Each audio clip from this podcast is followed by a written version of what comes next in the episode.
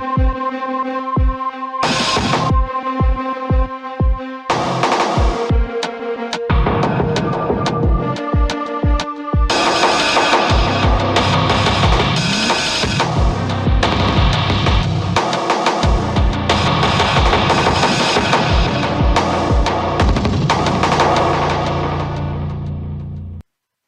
Добрый вечер, добрый день. Это «Особое мнение» на «Живом гвозде». С вами Ольга Бычкова с особым мнением Сергей Пархоменко. Привет.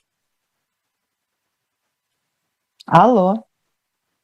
Сергей? Алло, алло. Да, что ты можешь? Страшно грохотало, да. мнение на «Живом гвозде». С вами Ольга Бычкова с особым мнением Сергей Пархоменко. Привет. Да, тебе нужно что-то сделать со звуком. Привет, привет. Да, вот тут что-то такое задвоялось, но вроде теперь все должно быть хорошо. Как теперь? Я надеюсь, да. Теперь лучше, да. Ура. Надеюсь, что все будет хорошо. Ага. А, Привет, итак, да. Надеюсь, да. что хорошо слышно и хорошо видно теперь. Все хорошо слышно, все прекрасно видно.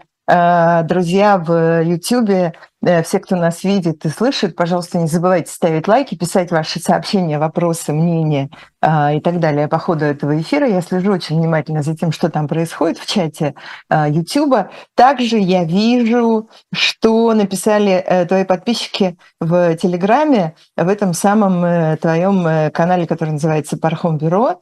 Да, да, да, это самый правильный способ задавать мне вопросы и вообще поддерживать со мной, что называется, обратную связь. Ну и там прямо, надо сказать, э, прямо вот э, все по э, самым важным событиям этой прошедшей недели, с прошлой, с прошлой нашей встречи. А, и мне прям нравятся некоторые формулировки, как, например, Ольга Казанская пишет в этом Пархом-бюро, все-таки про колл-центр Шойгу, что это было. Колл-центр, понятно, что это сидит Шойгу и звонит э, министрам обороны э, западных стран. Да, это на самом деле интересная, интересная и, и, и масштабная политическая история. И масштаб ее заключается не только в том, что это вполне удивительный случай, может быть, даже невиданный в истории мировой дипломатии, когда министр обороны э, вот так веером названивает другим министрам обороны для того, чтобы э, как-то попытаться, ну, давайте назовем вещи своими именами, даже попытаться их обмануть. Одного пытается обмануть, другого пытается обмануть. И не зря кто-то это сравнивает уже с телефонным терроризмом, а кто-то это сравнивает, на мой взгляд, это гораздо более точное сравнение. Я думаю, что э, наш читатель именно в этом смысле употребляет слово колл-центр.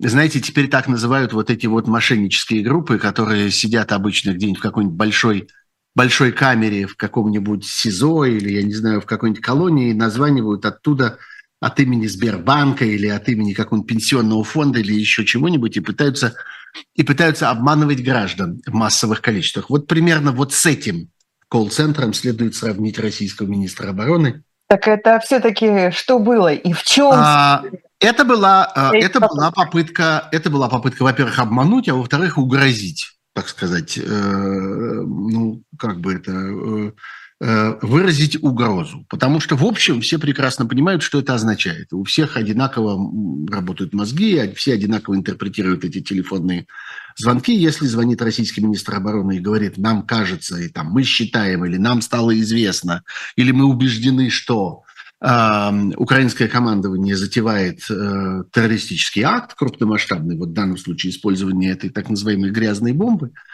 Интерпретация этого только одна. Они сами угрожают нам тем, они, Россия, сами угрожают нам тем, что они собираются применить грязную бомбу. Это такой способ донести эту весть до нас. Имейте в виду, если вы там не, э, не знаю, не измените ваше поведение, не согласитесь на наши требования. Ну, сейчас понятно, в чем заключаются требования России. Россия умоляет о переговорах мы таки дожили до того момента, когда российская страна всеми силами пытается убедить весь мир, чтобы с ней кто-нибудь наконец уже вступил в переговор и пытается сделать это еще сейчас, пока сохраняются какие-то остатки позиции силы.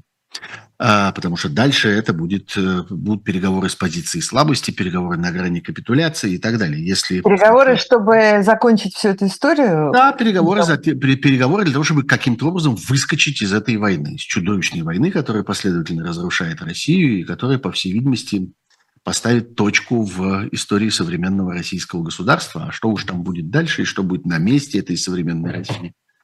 Этого пока никто сказать не может, но точно не то, что мы понимаем под словом России сейчас. Вот. И это угроза.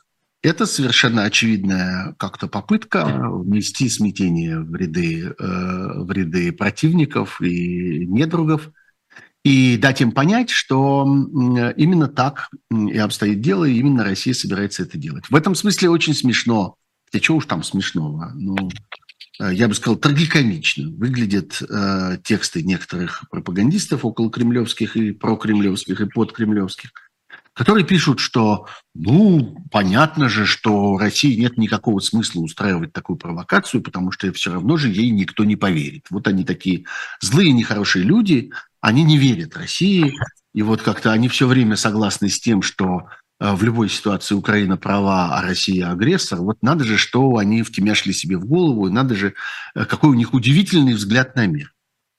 На это хочется все-таки напомнить этим ребятам, что репутация имеет значение, и репутация работает именно вот так. Сначала вы работаете на репутацию, а потом репутация работает на вас.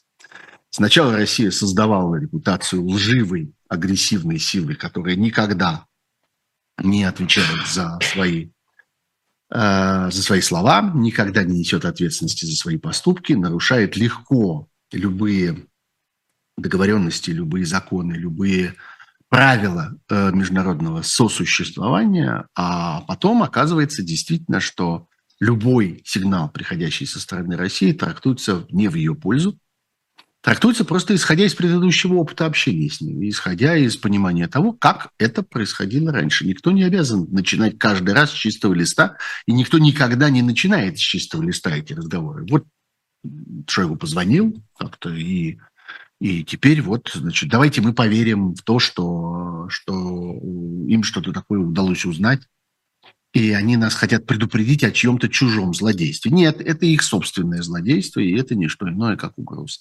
Не, ну мы помним же прекрасно, мы с тобой обсуждали тоже эту историю, когда тот же самый э, Шойгу, э, тут кто-то очень смешно написал, кстати говоря, в чате э, в Ютьюбе, извините, пожалуйста, я пропустила сейчас автора, но, в общем, министр, министр нападения звонит министрам обороны.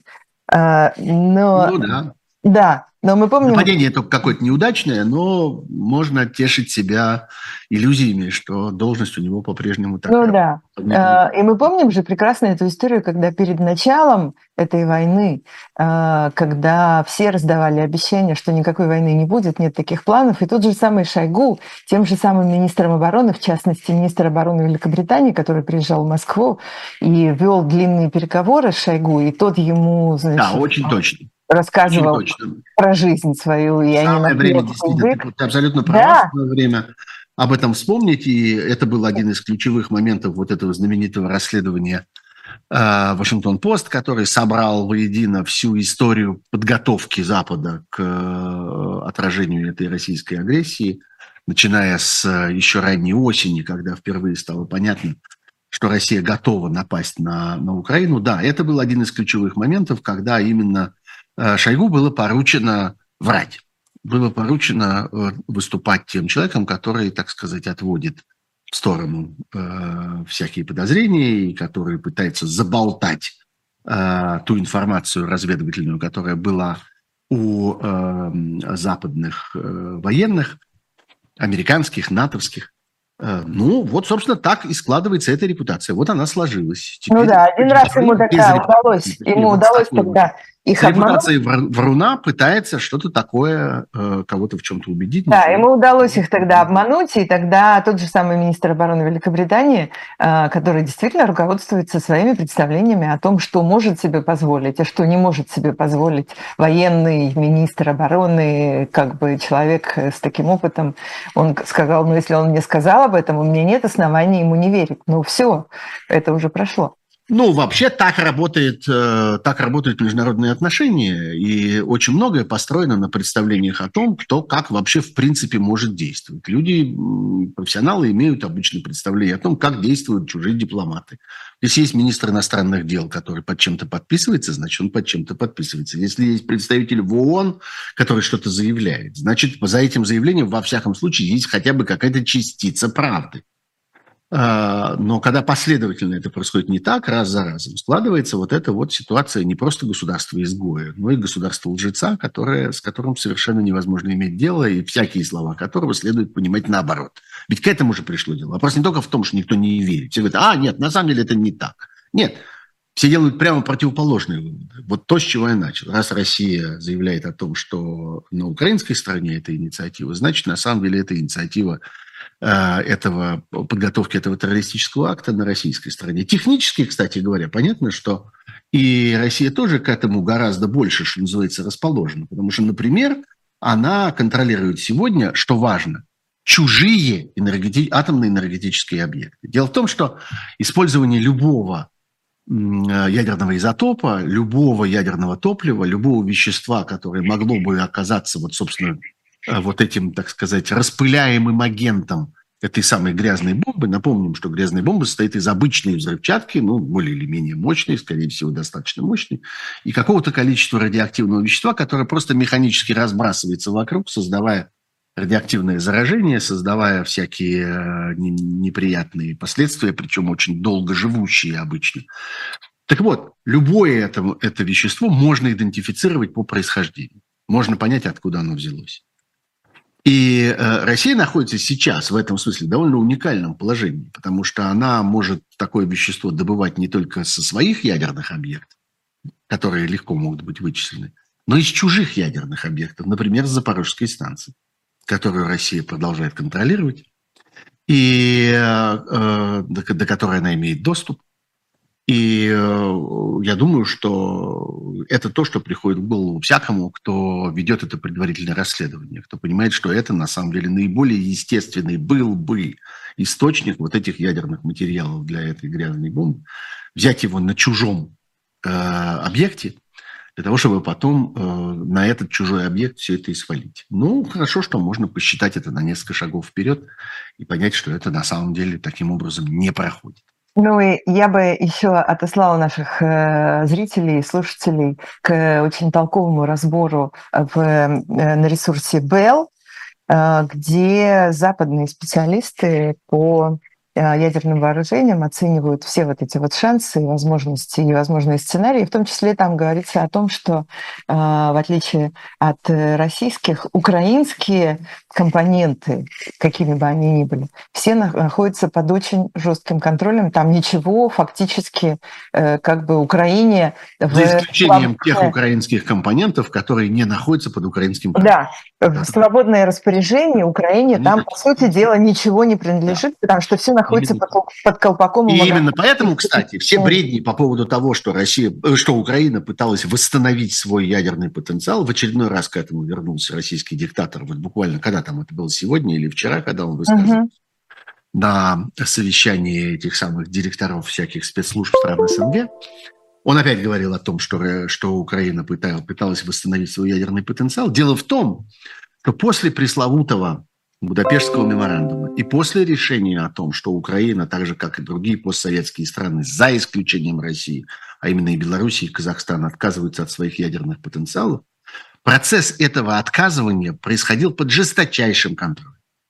Между прочим, под совместным контролем России и Соединенных Штатов. И Россия этим процессом была совершенно удовлетворена. И не поступало никаких претензий или пререканий или каких-то неприятных сообщений по поводу того, что кто-то из участников этого соглашения как-то недостаточно добросовестно выполняет э, свои обязательства и недостаточно аккуратно уничтожает или передает России, которая оставалась единственным держателем советского ядерного оружия, передает России свой ядерный потенциал. То же самое происходило и с американской стороны. На это были потрачены тогда громадные деньги э, на эти инспекции, которые по существу не были никакими инспекциями, которые там наезжают куда-то. Инспекторы эти просто поселились на этих объектах. Они просто присутствовали там постоянно на всем протяжении технологической цепочки уничтожения или передачи этих ядерных вооружений. Вот это очень важно, это все можно на самом деле найти, материалы об этом есть в сети в достаточно больших количествах, потому что это был, между прочим, период довольно большой открытости. Это было время, когда все это происходило на глазах у всех, когда было очень много публикаций, когда огромное количество грифов секретно было снято. И, в общем, можно фантазировать сегодня на эту тему сколько угодно, но имеются прямые свидетельства, прямые материалы, которые тогда публиковались и позже публиковались. Доступ к ним не слишком не слишком сложный. Ну, а, спрашивает сказал... тебя Владимир Сержо угу. в Телеграме. Он просит прокомментировать э, ядерные испытания «Гром». Вот. А, является ли это репетицией применения да, ровно, ровно к этому или очередное брецание перед международным сообществом э, и так далее. Я ровно к этому собирался перейти, угу. потому что э, на первый взгляд эти испытания, вот это самые э, эти учения под названием «Гром», по-моему, в этот раз они называются. Кстати, это создает очень неприятную ассоциацию, потому что есть знаменитая в истории развития советского еще ядерного потенциала, есть очень неприятный Э, эпизод с э, испытанием воздушного взрыва э, очень мощного ядерного заряда на полигоне в Семипалатинске, который тоже, тоже назывался «Гром». Это, по-моему, самое начало 60-х годов, 61-й, что ли, год. Тогда несколько было этих взрывов в Семипалатинске, и вот один из них был такой, и он до сих пор в истории как бы, развития мирового ядерного оружия – считается одним из самых варварских испытаний, потому что это было очень опасно организовано, и это был очень мощный заряд, и это был взрыв в воздухе. Никто не мог гарантировать, куда это все полетит. Ну, вот э, как бы ассоциация очень плохая. Тоже называлась «Гром». Так вот, нынешний «Гром», казалось бы, не представляет из себя ничего экстраординарного, потому что такого рода учения происходили э, время от времени, а, и это учение... Э, Регулярные, да. Да, которые заключаются, вот это нужно на это обратить внимание, во время этих учений испытываются не ядерные заряды, не происходит ядерных взрывов. Испытываются носители разного рода, которые доставляют, ну, что-то другое. Иногда они доставляют там обычный, э, обычный, обычную взрывчатку, иногда они доставляют просто какую-то болванку соответствующего веса. И это важно. Вот долетит ли ракета, попадет ли ракета, не отклонится ли она от своего маршрута и так далее. А, собственно, ядерных испытаний в этот момент никаких не происходит. Россия очень давно тоже не проводила этих ядерных испытаний. Но, что важно, конечно, во-первых, именно в нынешних обстоятельствах, в военных обстоятельствах, это Э, эти учения выглядят очень зловеще. Они выглядят как-то подготовкой не вообще, не, просто проверкой боеспособности какого-то типа вооружений, которые принадлежат той или иной стране. Они выглядят проверкой э, готовности стратегического запуска в стране, в стране, которая достаточно сошла с ума, чтобы разговаривать об этом серьезно. И именно так это все воспринимают. Кроме того, а, вот тут уж точно на этих учениях отсутствуют какие бы то ни было, что называется, меры доверия. Какое бы то ни было наблюдение, какие бы то ни было наблюдатели, какие бы то ни было свидетельства от того, э, насколько корректно и безопасно это происходит. Все это делается в абсолютной изоляции. И, конечно, э, сейчас это выглядит как некоторый политический демарш. Вот смотрите, мы умеем, мы можем, вы думаете, у нас заржавело а у нас не заржавело. Вы думаете, мы нажимаем на кнопку, а ничего не стреляет? Нет, стреляет. Впрочем, проверить этого в точности никто не может. Давайте все-таки э, заметим, что результаты, точные результаты этих э, испытаний, они фигурируют только в бравурных отчетах Министерства обороны. А на самом деле э, никто, во всяком случае, до сих пор этого не подтвердил. Я не сомневаюсь, что за ними, за этими испытаниями пристально следят разведки, у них есть разные э, средства наблюдения, в том числе космические.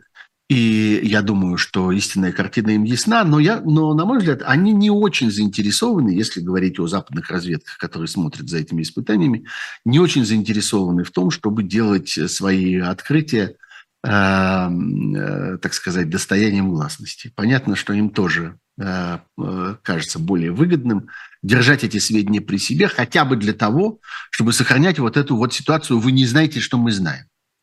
Мы вам не скажем, что мы знаем про то, что вы знаете про то, что знаем мы. Вот эти вот многоступенчатые конструкции, они в разведывательном сообществе чрезвычайно важны, на самом деле к ним относятся чрезвычайно серьезно, и очень часто именно этой логикой Эм, руководствуются тогда, когда речь идет о публичном раскрытии каких-либо разведданных. Нет, мы не сообщим вам этих разведданных, потому что мы не хотим, чтобы вы понимали, во-первых, каким способом они добыты, а во-вторых, каков их объем.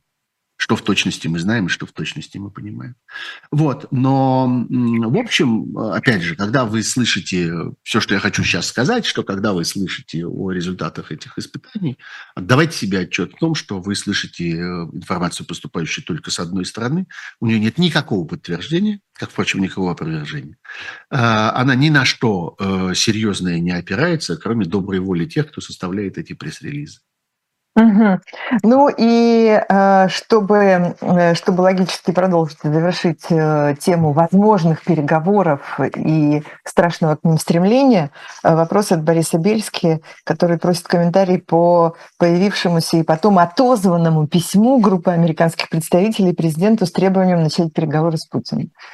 Там какая-то история, какая-то совсем... А, да, это вполне анекдотическая вещь.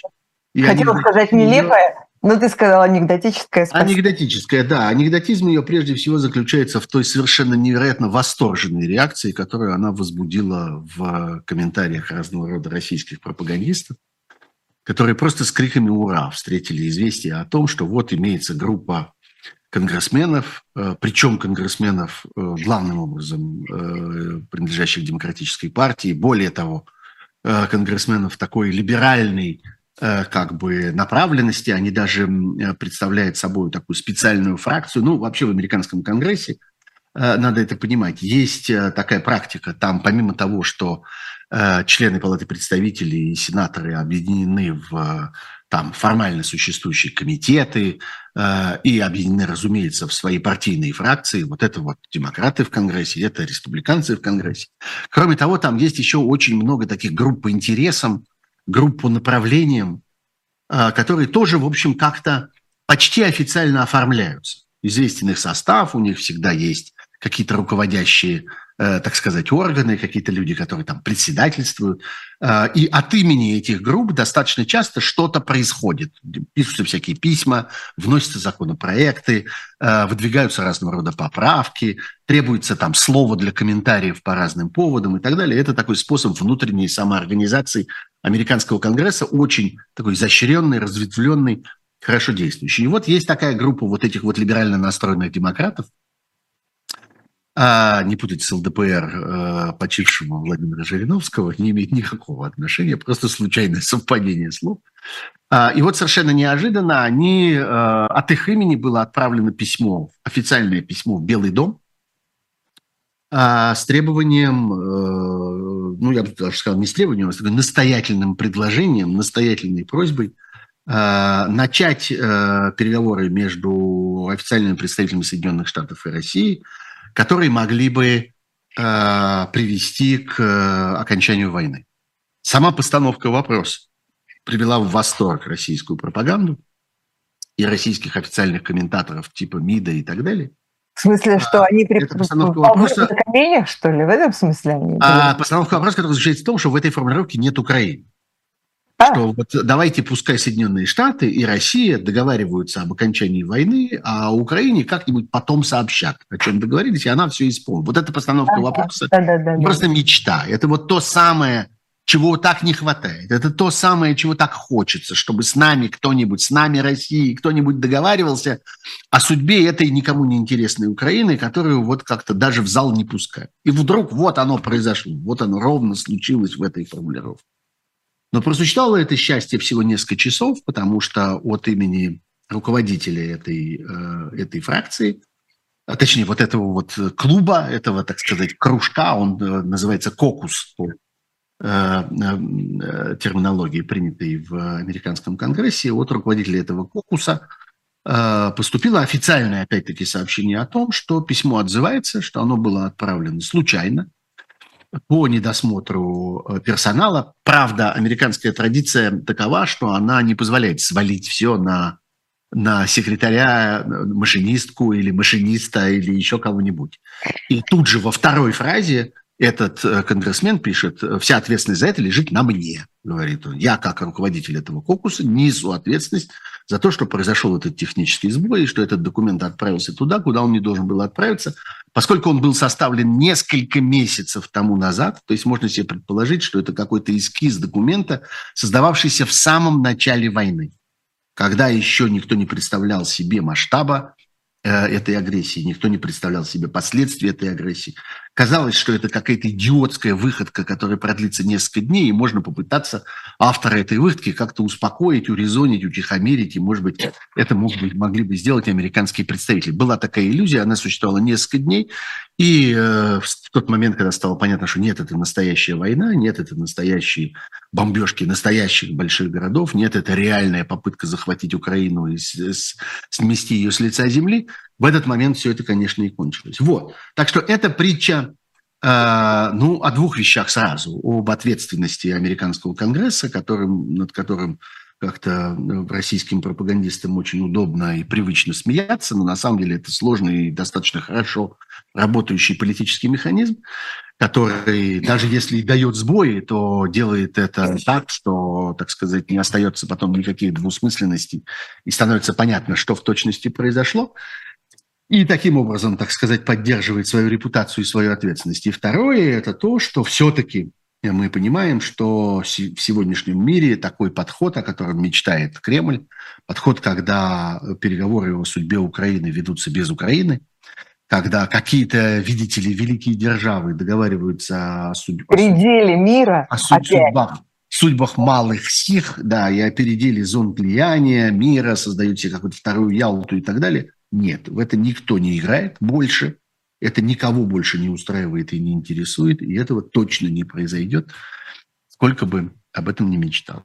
Ну да, так это такая же архаичная идея, как война за территории, как э, использование да. вот этих вот э, живых людей, которые сами должны, как средневековые крестьяне, э, принести с собой пики, э, дубинки, что там они еще приносят. Ну, в общем, да, понятно. Коня привести. Угу. Мы сейчас прервемся на буквально небольшую паузу, чтобы на, напомнить нашим слушателям и зрителям, что у нас есть хорошего на живом гвозде, и потом продолжим это особое мнение. Окей.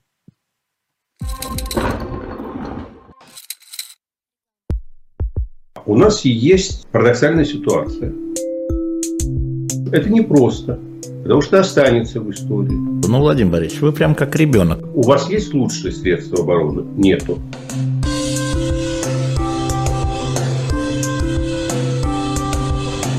Мы же не живем в России просто так. У нас всегда должна быть какая-то миссия, ради которой можно сдохнуть. Это вообще вот кто доказал? Бжезинский.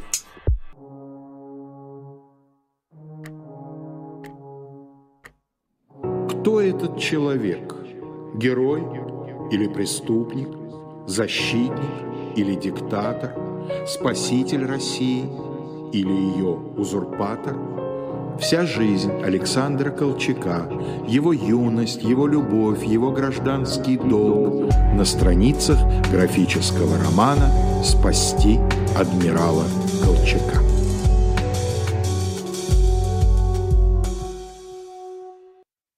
Мы продолжаем э, «Живой гвоздь».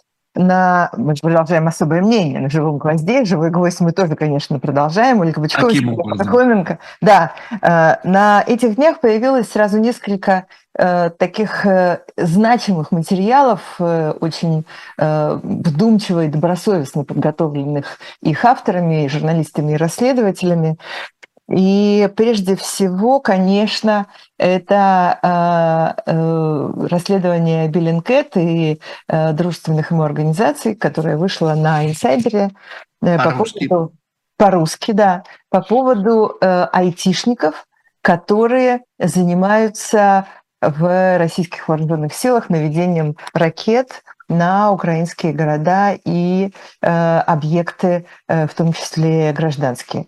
Да, Это чрезвычайно, которые в этом интересный материал. По именам э, подробно расписано, чем они занимаются, как они работают, где они работают, что они делают, как их зовут, откуда они взялись, какие у них биографии.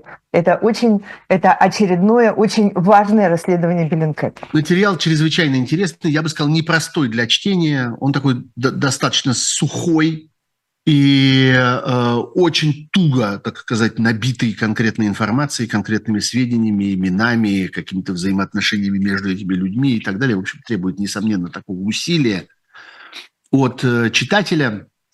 но усилия эти оказываются вознаграждены э, действительно содержательной информацией. Вообще нужно сказать, что я еще раз про это напоминаю, я уже много раз про это говорил по разным поводам, что история с отравлением Алексея Навального, помимо того, что оказалась э, важнейшим политическим событием, которое как-то раскрыл всему миру глаза в очередной раз э, на то, что такое путинские режимы, что такое тот э, террористический строй, который управляет сегодня Россией. Но кроме этого, этот случай сыграл еще очень важную роль, потому что оказался поводом для создания необыкновенной эффективной расследовательской технологии. Э, было наработано несколько приемов, тогда, которые были использованы для того, чтобы вычислить вот всю эту группу отравителей Навального, всю эту как бы, команду э, убийц по политическим мотивам и по, и по политическим приказам сверху. Для этого было отработано несколько технических приемов и подобраны некоторые средства, э, которые позволяют э, в самых разных ситуациях, в самых разных обстоятельствах вычислять каких-то сильно прячущихся людей. Это связано с разного рода биллингами мобильных телефонов, а, плюс э, информация о проданных э, авиа и железнодорожных билетах, плюс информация о передвижении всяких транспортных объектов и так далее, и навыки сопоставления этих баз данных. Заметим, что все это базируется на по-прежнему существующей в России богатой, разветвленной индустрии слива и торговли за деньги этими сведениями, которые на самом деле представляют из себя как бы секретные материалы, которые должны принадлежать государству. Государство несет ответственность за их неразглашение. Государство несет ответственность за то, что граждане не должны пострадать от того, что эти материалы окажутся в каких-то посторонних руках. Государство не выполняет этих своих обязательств. Государство плюет на эту свою обязанность, и огромное количество чиновников этого государства наживаются на том, что они торгуют этими сведениями таким образом нарушая права граждан, лишая их права на неприкосновенность частной жизни и других гарантированных Конституцией гражданских прав. Но, как выяснилось, расследователи могут этим воспользоваться. И когда расследователи, например, тот же Христо Грозев, говорит о том, что мы можем теперь вычислять более или менее любого человека, которого хотим, а, вложив в это достаточное количество времени, труда и денег, вот этот третий элемент денег, это что за деньги такое? А это все очень просто. Это деньги на покупку этих биллингов когда они начинают понимать, что в точности они ищут, Христо Грозев очень подробно и очень как-то понятно про это рассказывал, что когда они уже берут след, когда им, у них есть какое-то первичное направление расследования, и они понимают, чего им надо, они обязательно ищут и находят в продаже эти биллинги, покупают их, и с ними дальше работают, дальше их как-то препарируют, дешифруют и так далее. Ну и, вот. кстати, надо сказать, что Христо Грузев э, в одном интервью, в одном из интервью, кажется, у Плющева и Фельгенгауза. Плющева и Фельгенгауза. Да, был говорил, огромный, что огромный, они замечательный, делают... интересный да, разговор. посмотрите, посмотрите внимательно, да, или почитайте, э, э, есть расшифровка, но на эхе. Но там он как раз подчеркивает, что в начале они как бы общую концепцию, общее понимание. Да, да, Они, они, они покупают они... то, в чем они уже уверены, что им это пригодится. Они вначале это сдают по открытым, все по открытым источникам. Да, они это делают по открытым источникам, а потом исполняют э, это вот как раз такими... Вначале есть, вначале есть какая-то, так сказать, плодотворная дебютная идея, вначале есть всегда какая-то догадка, и в данном случае эта догадка заключалась в том, что нужно идти от учебных заведений, которые готовят специалистов, которые, по всей видимости, должны были бы использоваться вот при, э, при атаках вот этими самыми э, оружием дальнего наведения, оружием, которое российское командование по-прежнему продолжает называть высокоточным. Высокоточности в нем не очень много, прямо скажем. Вот, но вот э, таким образом была вычислена группа людей, найдено, доказано, обнаружены связи между ними, и совершенно неопровержимо э, эти свидетельства указывают на то, что это именно эти люди и есть, которые, собственно, технически занимаются тем, что э, находят и указывают цели для вот этих атак на то, что российское командование продолжает называть инфраструктурными объектами, а мы называем объектами мирной жизни, потому что в результате это оказываются э, электростанции, это оказываются э, объекты всякого водного хозяйства, это оказывается... Жилые дома и детские площадки. А дальше, а наконец, жилые дома, детские площадки и всякие социальные учреждения, которые оказываются целями для наведения этого, в общем, страшного оружия. Там три типа ракет, очень мощных, действительно, очень, что называется, смертоносных, дальнобойных, но, как выясняется, не слишком, э, не слишком точных в своем наведении. Что важно в этой истории? Помимо того, что выясняется механизм этого всего и выясняется намеренность этих ударов. Вот сидят люди, они открывают э, свой ноутбук или, я не знаю, включают монитор компьютера, кладут руки на клавиатуру и составляют полетное задание для этой ракеты. Вот такое, которое мы видим в результате, по результатам деятельности этой, э, этой ракеты. И чрезвычайно важно, что в этом нет никакой, э, никакого перста судьбы, никакой случайности, а, а в этом есть э, замысел, который заключается в том, что нужно терроризировать мирное население соседней страны в надежде, что оно будет оказывать давление на свое политическое руководство и на свою армию, для того, чтобы эта армия как-нибудь не сражалась так э, упорно и так эффективно, а политическое руководство не придерживалось таких жестких политических позиций. Это первое, что в этой истории важно. Второе, что в этой истории важно, это деанонимизация этих людей. Вот еще тогда, когда речь шла о раскрытии истории с Боингом MH17, и когда э, возникал недоуменный вопрос снова и снова, а что так долго? А что не так возится? Что еще они там хотят выяснить? Ответ был простой. Они хотят выяснить конкретных людей, всю цепочку. Они хотят выяснить тех, кто отдавал приказ на самом верху, тех, кто командовал выдачей этого, э, этой пусковой установки, тех, кто сопровождал эту пусковую установку, тех, кто наводил эту пусковую установку, и тех, в конце концов, кто на кнопку нажимал. Вот эти все люди должны быть известны по именам. Не просто российская военщина сбила бой. Нет, этого мало. Нет, вот эти люди, двоеточие список, следуют имена и фамилии этих людей. И в этом расследовании тоже есть последняя фраза, которая мне представляется самой важной, потому что она носит универсальный характер, и потому что мы эту фразу, будь она произнесена или не произнесена, а только подразумевается, может быть, много раз еще увидим во время этой войны ее последствия. Эта фраза вот такая. Э, некоторые очень молодые потенциально перспективные программисты становятся ключевыми действующими лицами, позволяющими Путину вести агрессивные войны. Это, так сказать, предисловие. А вот теперь сама главная фраза. Их анонимность придает им ощущение безнаказанности и позволяет не чувствовать персональной ответственности за убийство десятков мирных жителей. Это расследование призвано избавить их от этого ощущения. Вот это очень мощные, очень точные и очень, я бы сказал, своевременные слова. Эти расследования призваны избавить всех этих людей от вот этого ощущения безнаказанности и анонимности. Это теперь уже в современном мире мнимая безнаказанность и мнимая анонимность.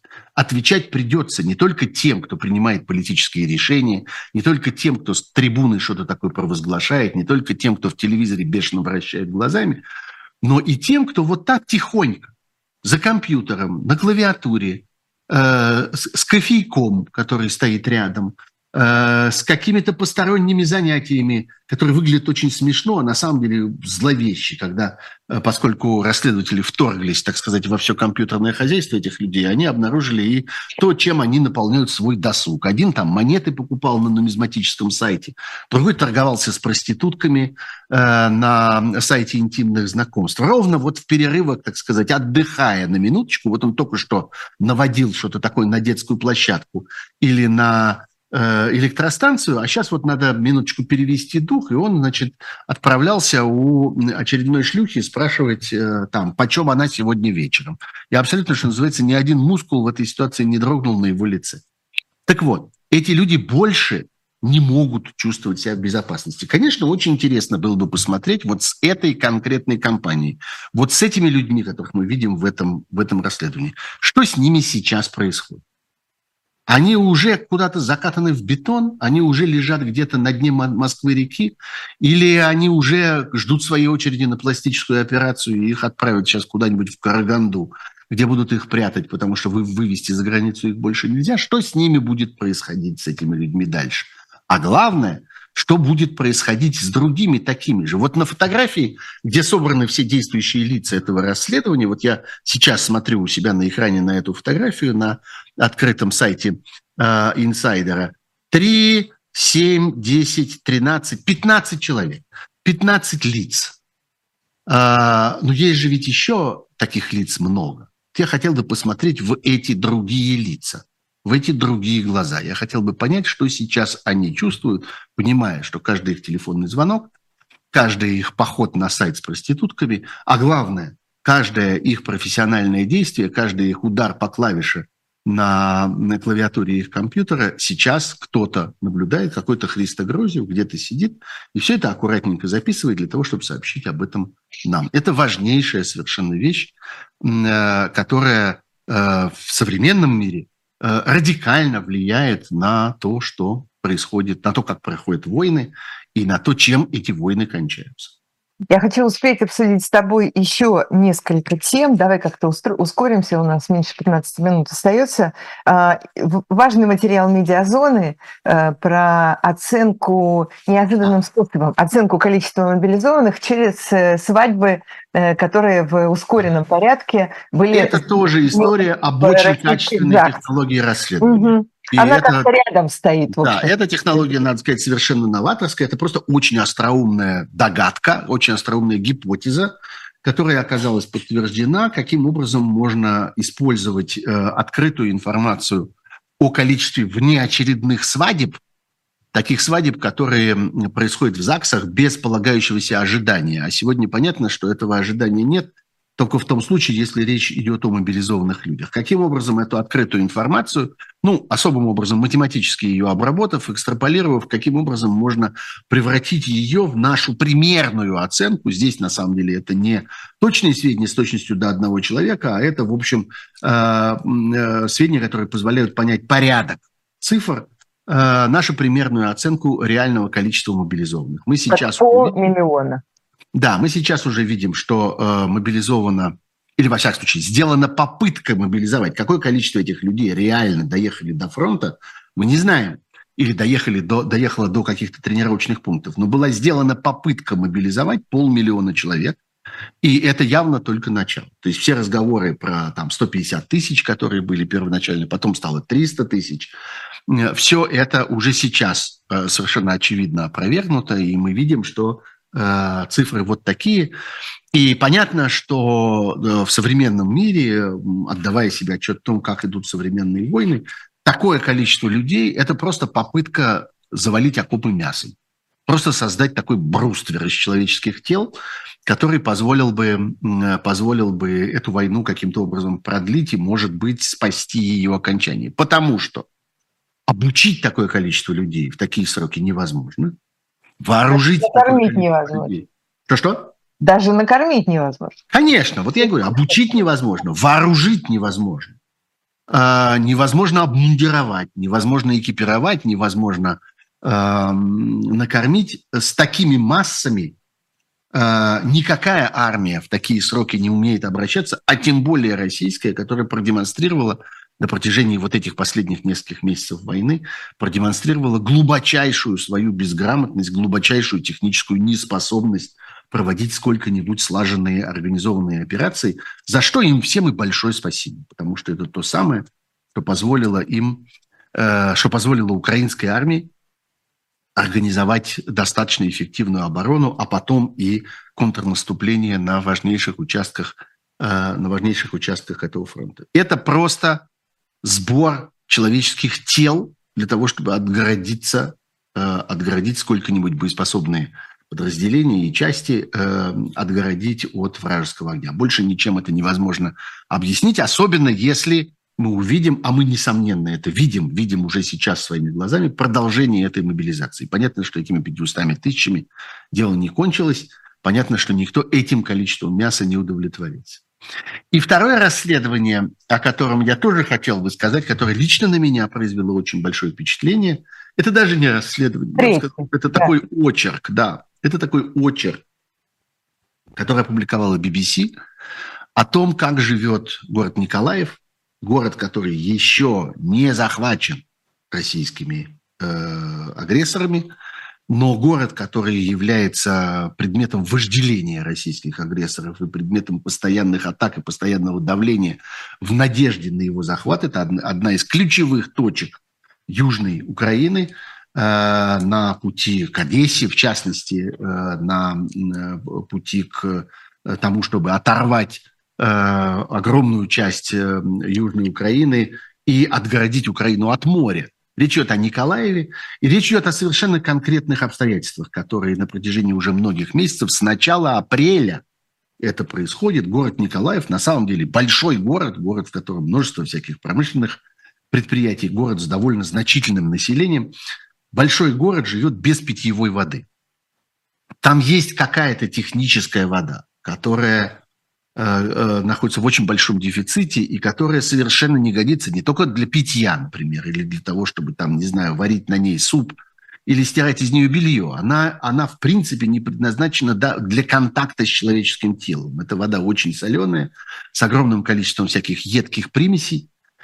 И по существу она может быть там использована, ну, например, только для технических нужд, там, для охлаждения чего-то или, наоборот, для отопления – а никак не для человеческого использования. А вот нормальная вода, вода, которую человек может использовать в быту, ее нет, потому что еще в начале апреля российские войска разрушили главный водопровод, который качает э, воду Днепра в сторону Николаева, э, разрушили тот участок, один из немногих участков, который шел над поверхностью э, земли, и э, самое э, чудовищное заключается не только в том, что они его разрушили, а в том, что все это время они не дают этого починить.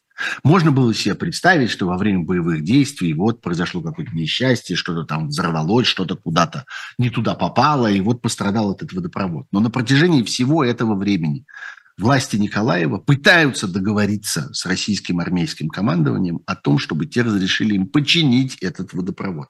И те не разрешают. Более того, это место разрыва, известное место, его опять-таки хорошо видно из космоса, и о нем хорошо знает э, украинская разведка.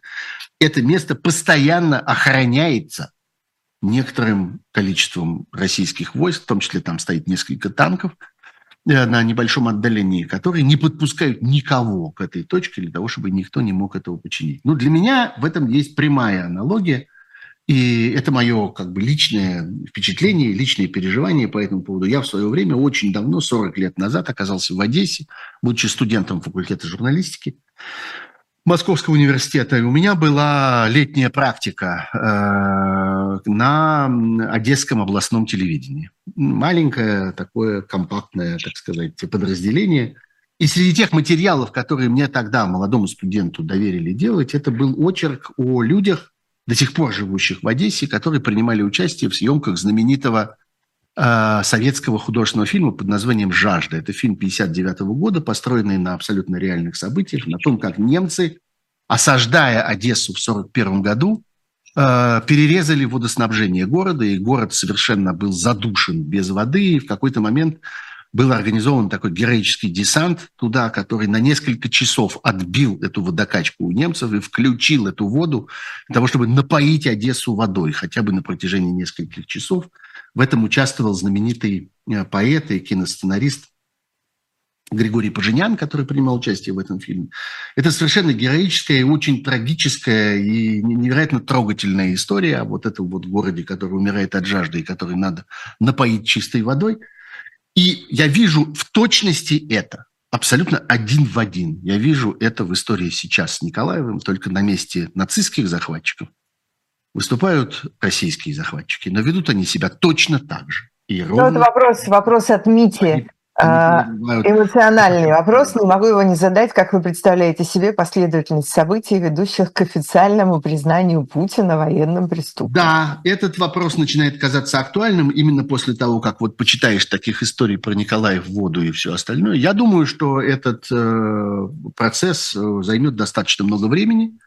Он будет связан с созданием каких-то новых судов, потому что действующие суды, международные суды по вот такого массовым уголовным преступлениям против человечества, они устроены таким образом, что применить их в современном мире фактически невозможно. Я думаю, что Россия движется прямым путем к признанию ее террористическим государством, а это значит исключение ее из огромного количества международных организаций. Я жду э, исключения России из Совета Безопасности ООН, абсолютно неизбежного. Я жду, что российская дипломатия окажется в тотальной физической изоляции, когда э, люди вроде Лаврова, Захарова и так далее просто технически не смогут выехать из э, пределов Российской Федерации, потому что их будет ждать арест.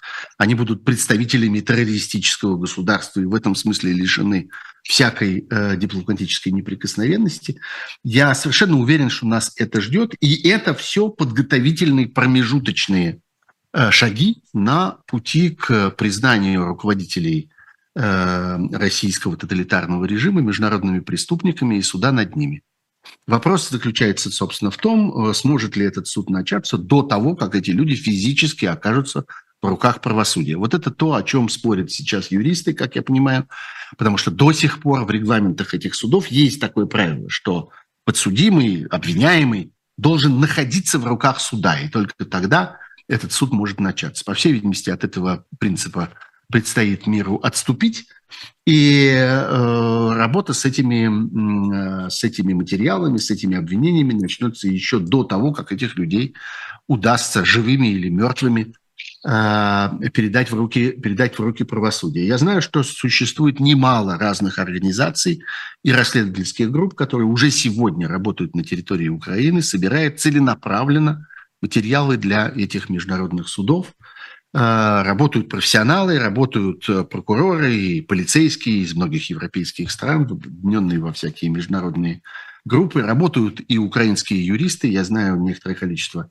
имен адвокатов, известных в Украине, которые э, сейчас занялись этим и, собственно, посвятили свою, свою работу этому. Есть и правозащитные организации, Э, в частности, вот та э, украинская организация, которая оказалась со-лауреатом вместе с мемориалом э, Центра прав человека украинский, Центр гражданских прав, это одна из тех организаций, которая занимается в том числе и сбором доказательств для будущего процесса о э, военных преступлениях. Так что постепенно... Минута осталась у тебя, да, да. минута осталась. Многие спрашивают э, про э, неожиданную историю с Ксенией Собчак.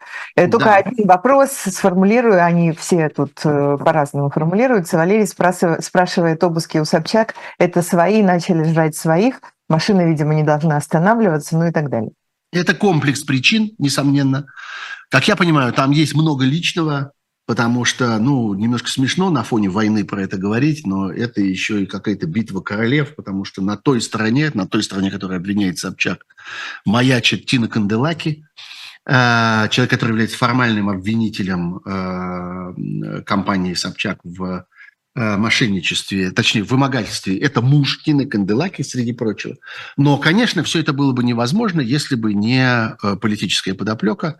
По всей видимости, э, как-то принято решение, что Ксения Собчак зашла слишком далеко, и что ее, так сказать, подконтрольность, на которой ей удавалось на протяжении многих лет сохранять свое влияние, она оказалась недостаточно надежной, Сегодня она позволила себе больше, чем могла бы позволить себе марионетка, как к ней относились ее, так сказать, э, заказчики. Э, ну, посмотрим, что из этого из всего э, будет дальше. Но, в общем, конечно, это событие, которое в одном ряду с той истерикой, которая происходит в этом самом пропагандистском сообществе в последние дни. Вы знаете, еще несколько довольно ярких этого всего проявлений.